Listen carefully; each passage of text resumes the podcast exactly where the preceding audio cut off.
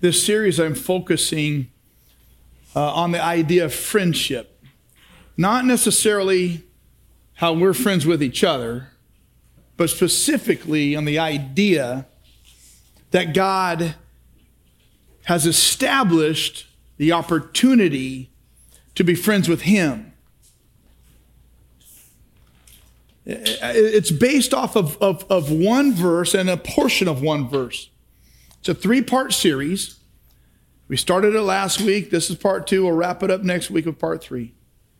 But it's based off of one portion of one verse in the Gospel of John, the fourth Gospel Matthew, Mark, Luke, John, chapter 15, verse 15. If you're following along with us, there's uh, on, on, on, on a little smart device, there's an app. All the scripture we'll look at is on there. A couple things I'm referencing today, uh, I want you to take with you. It was on the app.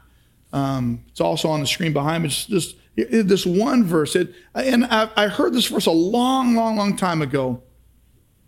And it, it just kind of sat there with me for, for a while. It just kind of sat there not really diving into it, not dismissing it, just like, yeah, it's an interesting thought. If I, and my mind starts to just kind of like develop stuff in my head. I like my own mind. I like my own thoughts. I can live in the world of my own mind and be quite content. I, I don't need to talk to a lot of people. I don't need to listen to a lot of like I like what happens up here. So it's a good place for me to be most times. And, and so I just started like letting this verse bubble up a little bit. It, it sounds so simplistic in its reading, but it is so profound in its implication. John 15, 15. Jesus says, I no longer call you servants because a servant does not know his master's business. Instead, I've called you friends. If we have a relationship with God by faith and we've responded in repentance, trusting the work Jesus did on the cross, we move from those who must serve God because he is king into a relationship with God that Jesus calls friends. And I suggest to you that if you have a relationship with God through faith in the finished work of Jesus on the cross, his desire from you and from me is to exist in this relationship as friends. And Jesus says, You're no longer simply servants dutifully doing what you're supposed to do. Now we have a relationship. For I don't demand anything, just your friendship. So, what I know, and I set it up last week, I'm going to set it up again, that God has already proved his love for us. The Bible says that greater love has no one than this, that one laid down their life for their friend. And on the cross, Jesus laid down his life so we could have the rupture of our relationship repaired through repentance and become friends of God. He already proved his love. The Old Testament prophet Jeremiah says, God has loved us with an everlasting love. And again in Romans, the Bible says, while we were still sinners, while, we, while our relationship with God was still ruptured because of our sin, before we had the opportunity to repair that in repentance, while we were still sinners, Christ died for us. God's already proven his love for us. God continues to prove it every day. Because the Bible also says that nothing in all creation, nothing yesterday, nothing today, nothing tomorrow will ever be able to separate us from His love. So not only did God already prove His love, He continues to prove it every day. And so I believe the Bible, and I know that God loves me. There's no way I can question if God loves me. There's no way I can question that God loves me. There's no way I can question how much God loves me. But here's what I can question Does God know how much I love him?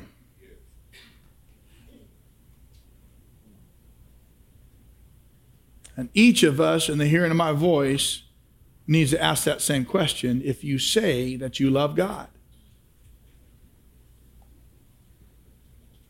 How do we show that we are friends of God? Any one of you here who's old enough to have been in love knows how horribly it feels and how lonely it is to feel as if you are in love by yourself.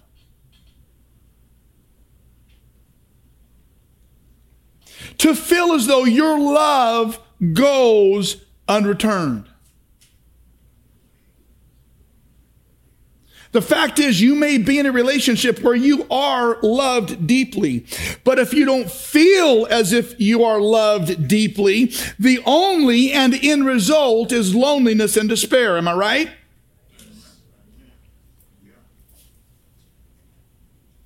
And the deeper the relationship is supposed to be, the more profound the pain. Though may be loved, to not feel it. I cannot tell you how many marriages, husbands and wives I've talked to, where this has been the ongoing case. where they know they're loved, but they don't communicate it to each other in a way the other one understands it. That relationship is supposed to be the deepest and most profound of all human relationships. And even as deep as that relationship is, that pales into compare, in comparison to the depth of relationship we're to have with God. And so I wonder I know God loves me, but does God know that I love him, or does he exist in this relationship with me as if he loves by himself? It's a profound question. How do we respond to God and show that we. It, wouldn't you? It's not enough to just say that I love somebody, right? Yeah. Like, yeah, not, not I mean, that might start the whole deal, but that's not. And it's not like, you know, look, I said I loved you one time when I married you. Don't expect me to say it again. You know what I'm saying? Like, like how long is that relationship going to last? Not long. It ain't going to be a good one. And, and so rather than just say that I love, and especially the context of rather than just say I love God, The greatest command in all the Bible, Jesus said, is to love the Lord your God with all your heart and soul and mind, like your whole strength. How do you do that? You can't just say it. The Apostle Paul said, No eye has seen and no mind has conceived what God has in store for those who love him. And because no mind, no eye has seen, no mind can see what God has in store for those who love him, I want God to know. I want to show God that I love him. Why? Because I want to see with my eyes that which has been unseen, and I want to know with my mind that which has not been conceived. And so I want God to know that I love him. Yes, yes, yes. Do you understand? understand. So, how do we show God that we love Him? That's more than just saying, Yeah, I love Him. Yeah. Just to recap, a guy named Gary Chapman, back a few years, wrote a book, Five Love Languages. Some of y'all have read it. It's a good book. It's a book, uh, really, that talks about love relationships, human to human stuff, specifically in a marriage between a man and a woman. And in that book, he asserts there are five different ways that we express love. But before he explains those, he sets forth two propositions. The first is this that in a loving relationship, it must be built on communication. And secondly, the most important thing to communicate is love. But in order, for, in order for us to communicate love, we have to communicate it in a way that the one we love hears it, feels it, and experiences it. And so he said there's five different love languages. And it says uh, it, it, quality time, words of affirmation, acts of service, gifts, physical touch. And at some level, every one of us responds more to one of these or two of these than to the others. And every one of us more naturally gives love in one of these ways. And that's all good and fine. But the challenge is in when we're in a relationship, a deep, loving relationship with someone who experiences love different than the way we do.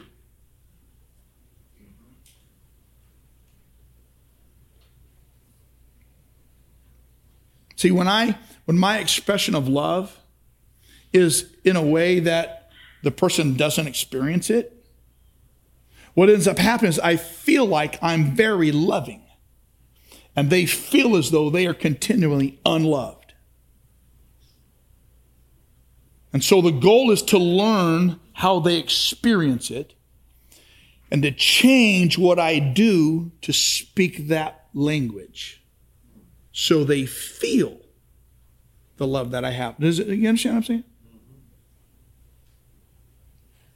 And so this series is not about human relationships and love. It's about our lo- God's love language and how to speak his love language so we show him that yes, indeed, God, I love you.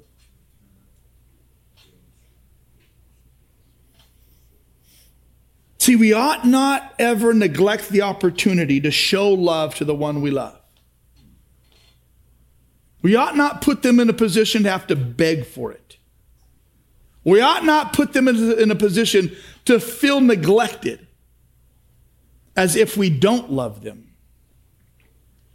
All of that is true of our relationship with God.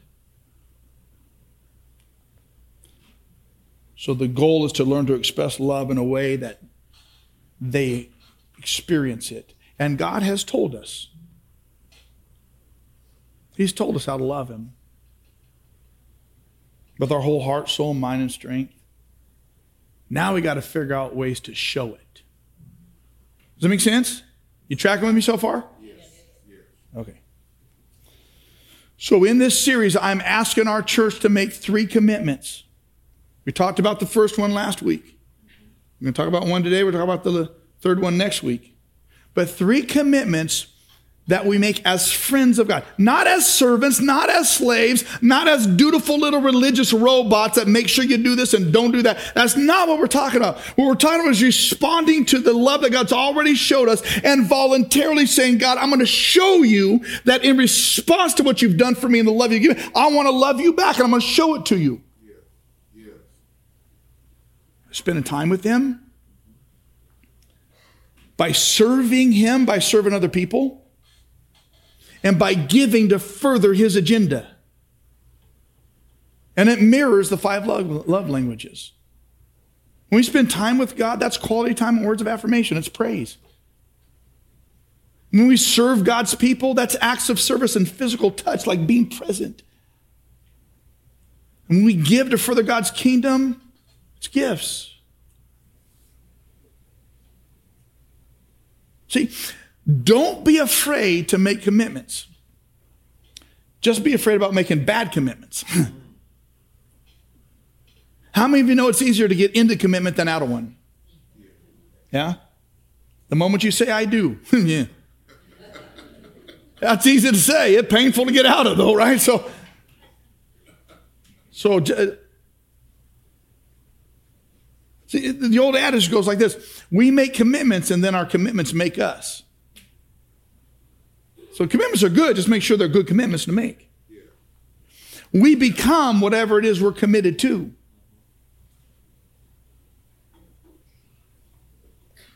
And so, if we want to be a disciple, a friend of God, If we want to become that, we have to make commitments that those do.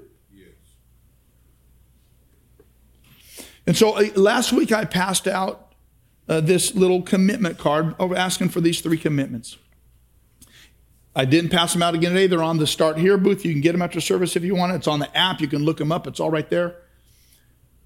But, but I just, I, I'm, I'm positioning our church to make three commitments. The commitment to spend time with God. That's one of his love languages. And start, if you haven't started yet, to at least start now and read through the Gospel of Luke and John now through the end of the year, a chapter a day. I, I, I, I, listed a, a set of a series of prayers through the book of Psalms. There's a little half sheet. It's on the app as well. It's on the start here, but pick them up. And to start your day spending quality time with God. It's one of his love languages. It's how he receives and feels our love. Does it make sense? If you got a relationship with, if you're married, you got a relationship with someone on earth, you got to spend time with them, right? If you're going to have a good relationship, at some point, you got to spend time with them, right? I mean, at some point, you're going to be married, you got to spend some time together. at some point. And no different with God. The second command we're going to talk about today is serving. Doing stuff for people as a friend. So I'm going to I'm to tell this story. I didn't ask permission, I'm just going to tell it. I got a mic, it gives me permission. That's how I figured.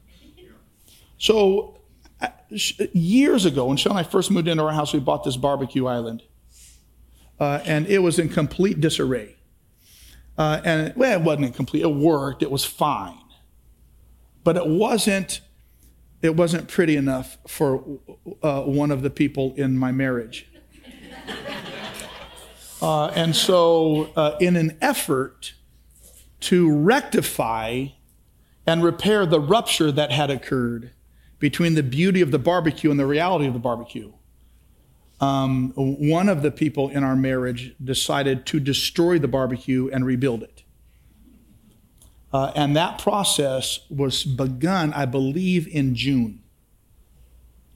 Uh, and what it has developed into is a huge project of rebuilding this big barbecue island, of which I am completely incapable. We have friends who have intervened in our marriage. Uh, and at, at, at, some of them came over last weekend and retiled the entire thing. We had no idea how to do it. And, and so Robin and Gary Ryder showed up. I got a cement mixer. I got this over there, like laid the cement over the top, milled the forms and put the cement, and then came and put the tile. It's just beautiful. And, and, and it still had to be grouted and all this stuff. Well, yesterday, Robin calls us and says, Hey, I'm going to come over and finish the grout on your barbecue island. And Sean I said, Well, that would be great, but we're headed out of town, going to be out of town all day, can't get to it Today's not a good day. And Robin said, Leave the gate unlocked. I'll do it.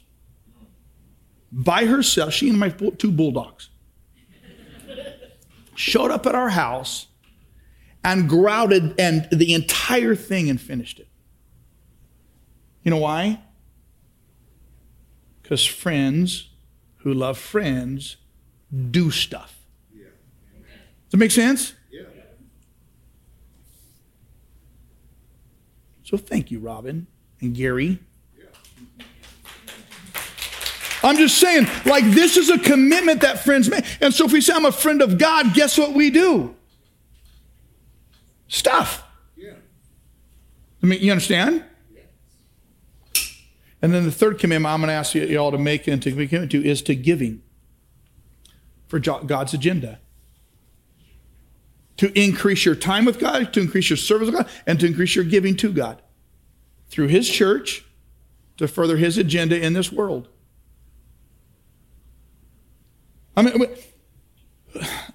if you've been around me any length, that you've heard me say something like this that giving and love go together. Now, we can give without loving, right? We do it, Americans do it one time every year. Do you know when it is? When is it, Lori? April 15th, tax day. When we all give without loving, right? We have to, we're obligated. And though you can give without loving, you cannot love without giving. Can't do it. Cannot do it. And so I'm asking for these for us as a church to make these three commitments. Here's the purpose of the financial commitment. I want you to consider over the next 2 years how much over and above what you already do you will commit to and here's why.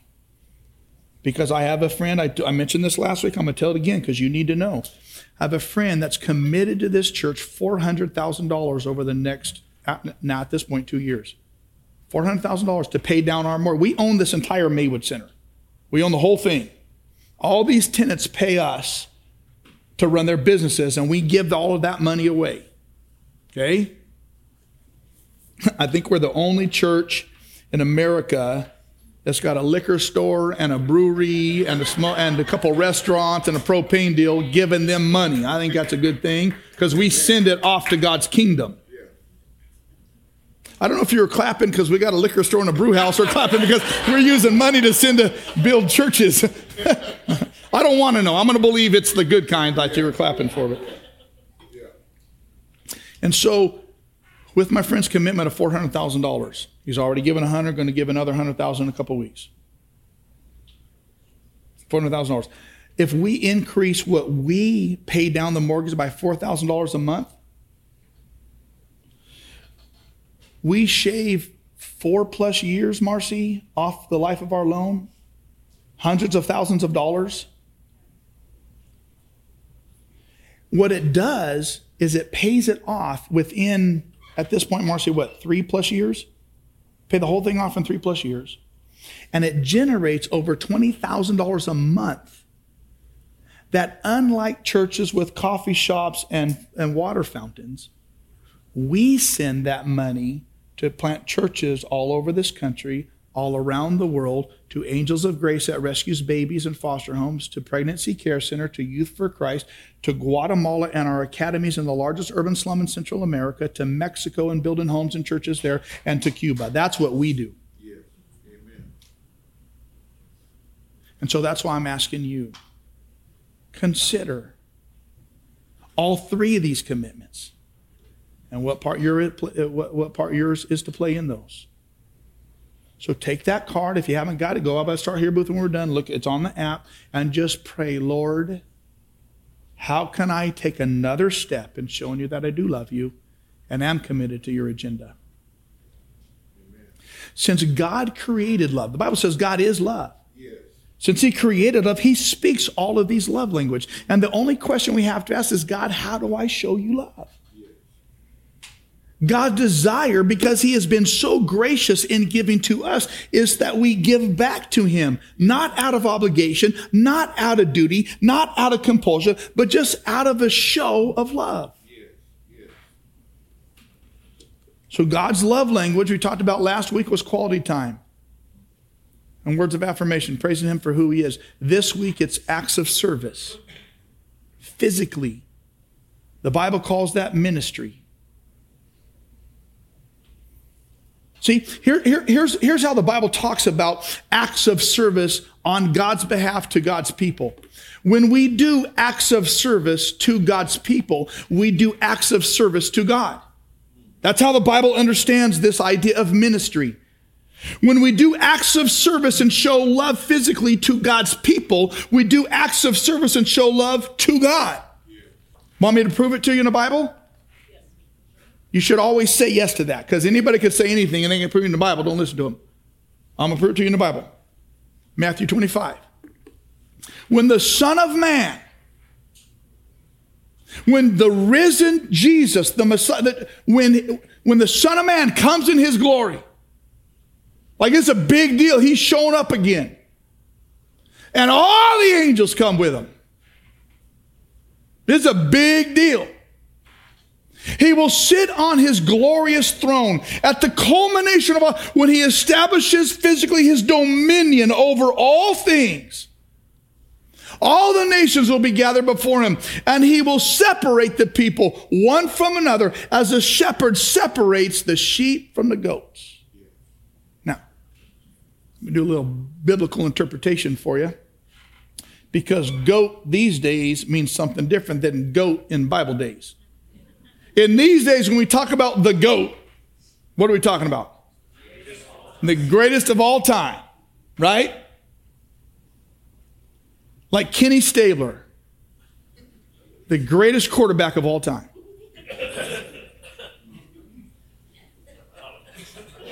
No old school Raider fans in here. I didn't get no, I get no love from you people. I got one. Thank you. You're you're going to heaven.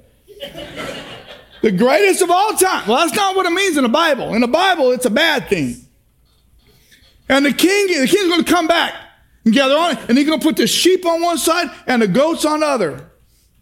Then the king will say to those on his right, the sheep, as it were, Come, you who are blessed by my father, take your inheritance which is the kingdom prepared for you since the creation of the world. Let me take a little side note right here. The past two years, our world has been enthralled and fascinated by death, called COVID. Now, I understand the grief in death. This past year, my family has buried three of us. I understand the grief of death. And I understand that people live in the wake of it for quite a while afterwards. But here's, here's what I don't understand that people who are the very friends of God, that He's proved as an over, He has set up for us an inheritance that he's been working on and building since the creation of the world. This dominion and kingdom that he's going to gift to us. And so when life transitions from this eternal life to that eternal life, there is an inheritance that is handed over to God's kids. This is a good thing. And when God ultimately establishes this dominion and hands over this inheritance that's been prepared since the creation of the world, He's going to say, I'm going to tell you how you inherit this. When I was hungry, you gave me something to eat. And when I was thirsty, you gave me something to drink. And when I was a stranger, you invited me in. I needed clothes and you clothed me. I was sick with COVID and you looked after me, right? I was in prison, you came to visit me, and all the righteous, the sheep are going to say, Lord, when did we see you hungry and feed you, or thirsty and give you something to drink? When did we see you a stranger and invite you in and need clothes and clothes? When did we see you sick in prison and go to visit? The king's going to say, Well, truthfully, when you did it for one of the least of these, brothers and sisters of mine. You did it for me. Yes. Praise God. See, when we do acts of service and love to God's kids, mm-hmm. we do it to Him. Yes. Here's the problem. First, we, in order to do, we got to be able to see the need. Now, that ought not be too hard because there's so much need around us. See, it's not hard to see the need, it's hard to perceive the need. And here's why. All I got to do is open your eyes, see the need, but it's hard to perceive the need because we're so focused on ourselves. And when I'm focused on myself, I don't perceive your need, though you may be in need. Do you understand?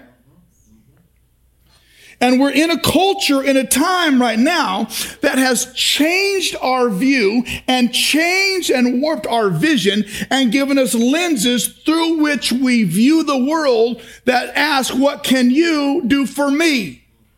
And we now have created an environment where we just don't look at each other with a handout. We look to a government for a handout. And our constant push is to ask, what can someone else do for me? And as long as that's the case, though there may be great need, we will never perceive it because we're so myopic.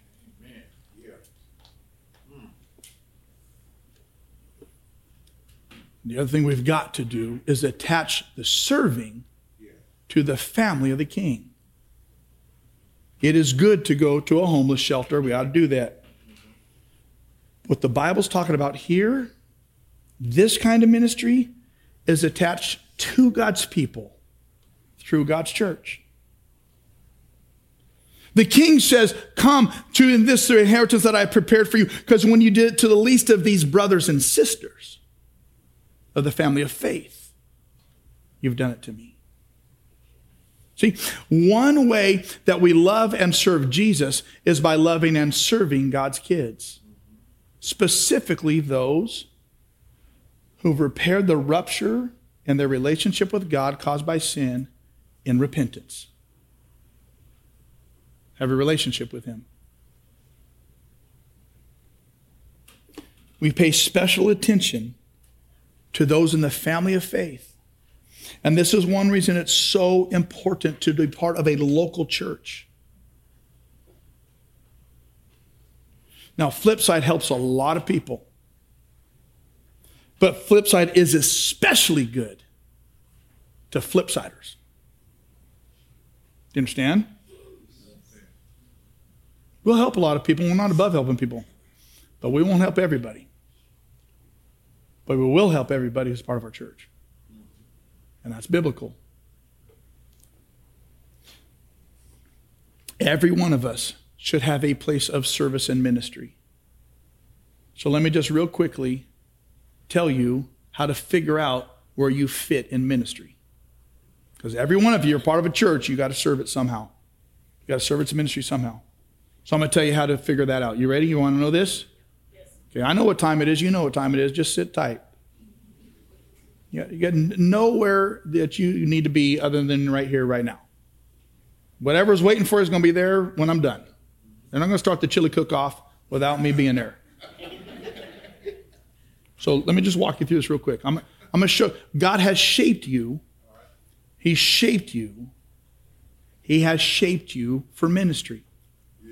Here's how you figure it out. He's, if you have a relationship with Jesus through faith, He's given you a spiritual gift, at least one. Here's what happens the Bible says this that when we come to faith in Jesus, God chooses to impart from God to that person a spiritual gift. You're not born with it. You don't necessarily develop this thing. It's not something you're just good at or have a natural ability to. It's beyond all that. It is gifted from God's heart, deposited into you. And every one of God's who have a relationship has at least one spiritual gift. You might have more. But that spiritual gift is a special gift God, and, and the Bible lists them in Romans 12, 6 through 8, and 1 Corinthians 12, 4 through 11. The Bible lists uh, uh, spiritual gifts. And those are given to God's people for the specific purpose of building God's church in the world. There's all kinds of different, so there's a spiritual gift called hospitality. And some of you have the spiritual gift of, you just don't make stuff look nice and cook good food. You have a spiritual gift of hospitality that God has infused into your life, that your home becomes an oasis and you use that as an entry point for people to get to know who Jesus is and being part of his family. It's beautiful. I don't have that spiritual gift. I have the spiritual gift of locking front doors so nobody comes into my house. But some of you have the spiritual gift of hospitality. Some, some, leave the gate open. If you're going to fix my barbecue, the gate's open. Uh, some of you have the spiritual gift of helps. And, and, and, and once you came to faith, this thing just exploded in you and you love to help and you, you, you, you, you serve the church by helping and people start to experience the hand of God in your life or in their lives by you. I don't have that one either. There's a spiritual gift of preaching. There's a, there's a spiritual gift of martyrdom. It's the gift you only use once. You get it? I felt like that was a good one, and I don't feel like you really appreciated it. How about this one? There's a gift of celibacy, the gift you never use. That's a good one, too. If, if you, this has nothing to do with it. I just did, did, have you ever did you grow up in church and be like junior high and high school and someone talking about spiritual gift and hear about the gift of celibacy and just start praying with all your heart, Lord, please don't give me that gift. you know, like Please, Lord, I'll be a martyr if it's just not celibate. I don't know. So I like my own head. I, I like living in here. So here's the thing like the way you know if you have a spiritual gift, we got all kinds of mentors to help you figure that out. Let us know if you don't know what your spiritual gift is, we'll help you figure it out. But one of the ways you figure out your spiritual gift is just try stuff. Just try. You think you got the spiritual gift? There's a spiritual gift of like music in the Bible. You think you got the spiritual gift to try stuff. I mean, don't try it up on the platform. We don't want to hear it, but just try stuff. Here's the thing if it's a spiritual gift, you're going to love doing it. or if it's celibacy, not doing it. I mean, is it like it's it's gonna it's gonna fit. And and and if it's a spiritual gift, other people are gonna love you like the expression of it. And, and, and the third thing, you're gonna be good at it. You're gonna be really, really, really good. Because God's not gonna give you a spiritual gift that doesn't work. Like you're gonna get results. It's just it's it's incredible. But if you like doing something and nobody else likes you doing it, It might be an interest, but it ain't a spiritual gift. Or if you like doing something and your mom says you're good at it, but nobody else confirms that, you got a helicopter mom, but you ain't got a spiritual gift. So last night we're at Second Sons Brew, and Jeff and Allie are singing, and it was it was so much fun. It was loud, and we were singing along, and it was fantastic. We're having a great time. And they're singing, you know, Sweet Caroline and Brown Eyed Girl and all this stuff. And man, I was singing. I was belting that stuff out, and I loved it. And for a moment, I thought, ah, this might be a spiritual gift. The problem is, nobody else around my table loved me singing so loud.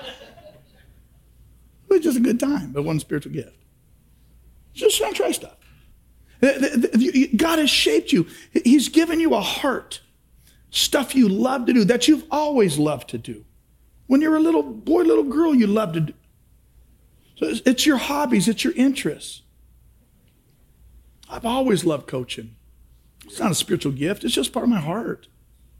You have the same things. God's given you certain abilities. Like you're naturally good at stuff. I have a son who is naturally good at math, and I do not understand him most of the time. But it's just God has given him this ability, and he's developed it and it's grown. Some of you have those abilities that you're not gifted spiritually with it. It's just an ability that God has put. Some of you have the ability of mechanics. And you just can fix stuff. And while that may or may not be a spiritual gift, it's certainly an ability that God's given. Some of you have the, the, the ability of nursing. Some of you have the ability of making money. I mean, it's just, it's just an ability God's given you. He's given you a shape. He's giving you a personality, maybe an introvert or an extrovert. You recharge your batteries by being alone, recharge your batteries by being with people. You like groups, you don't like groups. It doesn't matter. Like whoever, like that personality has been, the Bible says that you are fearfully and wonderfully made, and God knit you together while you were in your mother's womb. It means literally He put the, uh, all the DNA together exactly like it should be. You are exactly who He designed you to be. Amen. It's part of your shape. He's given you experiences, or He's allowed you to have experiences pains joys, successes and failures, educations, life experiences that have made you who you are. Your singleness, your divorcedness, your marriedness. He's given you experiences. And your experiences are unique. Here's what I love about experiences we've had God even uses the bad ones to shape us for ministry. Here's how I like to say it God takes the manure of our past and makes it the fertilizer of our future. Amen. Amen. Some of us got a lot to work with. You understand? And the good thing about that is eventually I'm going to have a lot of fertilizer. Right now, I got a lot of manure. But God's going to use it to be my fertilizer because He shaped me for ministry. See, God never wastes a hurt. And He used to, Sean, it wasn't that good. I mean, I appreciate the love, brother. But my, yeah, I got a lot of other stuff. I, I'm afraid to say it. I don't know what's going to happen to you. Here, pay attention to this. All this shapes who we are because our ministry flows from our shape. And you need to use your shape in serving other people in the context of the church. Everyone at Flipside needs to serve in some way. If you don't have a place to serve at Maywood or at Stone Creek, let us know. We'll help you find a place. When these things come together in the context of serving in and through the church, it's like we're doing them to and for Jesus Himself. Here's the good part God will not be indebted to anybody. See, some of you have, are so focused on God, do this for me, without ever doing something for one of God's kids. And the way you get God's hand to move on your behalf is by moving your hand on behalf of someone else. Amen. Because he will not be indebted to anyone. So when we serve each other, we're serving him. And because we are serving him by serving each other, he will not be indebted, and he will respond in greater kind. You need to serve. Being healthy and being happy has to do with serving other people. When our two youngest sons went away to college in two different states, that's oftentimes a lonely time. And if you have children that have moved away out of home, especially early on, I'm going to tell you right now, it's a very lonely time. And one of the things that we did with both of our younger ones when they moved out was we took them to church and we made sure they, they got connected to a church. Because you got to be around other people. And then we encouraged them to serve, to get out of their own homesickness.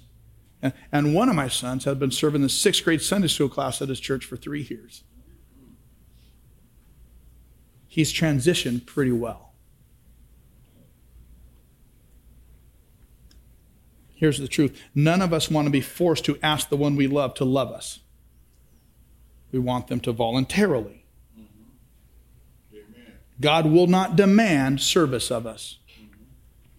Christianity will not demand its people to pray through certain beads during the day. Christianity will not demand its people to go on mission trips once they reach a certain age in their life. Christianity will not demand a liturgical reading through any prayer book. Christianity is not built off of religious obligation. It's built off of a loving response. See, demanded service is servitude, voluntary service is love. And God wants the love of friends, not the servitude of slaves.